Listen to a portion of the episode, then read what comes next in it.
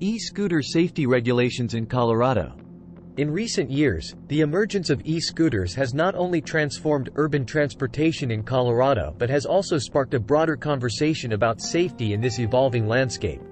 As cities embrace this eco-friendly alternative to traditional modes of travel, it becomes imperative to scrutinize existing regulations and propose robust measures that balance convenience with public safety.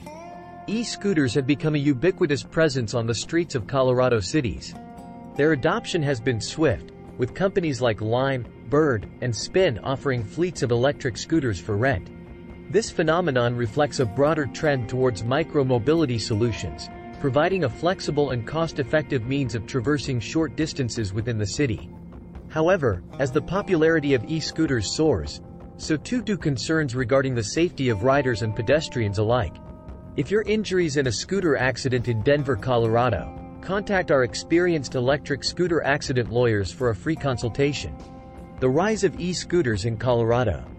Colorado's topography, with its mix of urban centers and sprawling suburbs, makes it an ideal testing ground for e-scooter companies. As residents and tourists alike seek efficient ways to navigate the state's vibrant cities, e-scooters offer a compelling solution. Safety concerns and incidents. While e-scooters present a promising solution to urban mobility, their rapid proliferation has raised legitimate safety concerns. Reports of accidents and injuries involving e-scooters have highlighted the need for comprehensive regulations. The unique nature of e-scooters, with their open design and limited protective features, necessitates careful consideration of safety measures.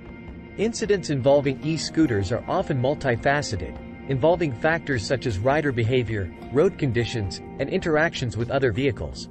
Understanding the intricacies of these incidents is crucial in formulating effective safety regulations. Existing regulations in Colorado. Colorado has taken initial steps towards regulating e-scooter usage, primarily focusing on fundamental safety aspects. These include age restrictions, prohibitions against riding on sidewalks, and adherence to traffic laws. As the e-scooter landscape continues to evolve, it is essential for regulators to adapt swiftly to ensure the ongoing safety of both riders and pedestrians. Helmet requirements. Currently, Colorado law mandates helmets for riders under 18 years of age. While this is a commendable step towards safeguarding young riders, it raises questions about the safety of adult riders. Furthermore, encouraging the use of high-quality, certified helmets can significantly enhance safety. Speed limits and restricted areas. Setting appropriate speed limits for e-scooters in different zones is a crucial consideration in urban safety planning. High traffic areas, pedestrian walkways, and areas with limited visibility all warrant distinct speed regulations. Moreover, identifying specific zones where e-scooter usage is prohibited is essential. This may include areas with heavy pedestrian traffic, such as busy shopping districts, or sensitive locations like parks and public squares. Parking and docking guidelines. Proper parking and docking of e-scooters are crucial elements of urban orderliness and accessibility. The haphazard placement of scooters on sidewalks can obstruct pedestrian traffic and pose safety hazards. By holding riders accountable for thoughtless or careless parking practices, cities can encourage responsible e-scooter usage and maintain the integrity of public spaces.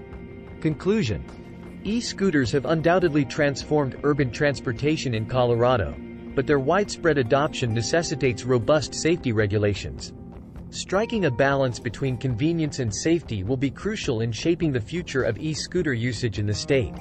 By implementing comprehensive measures and actively involving the community, Colorado can continue to lead in sustainable and safe urban mobility.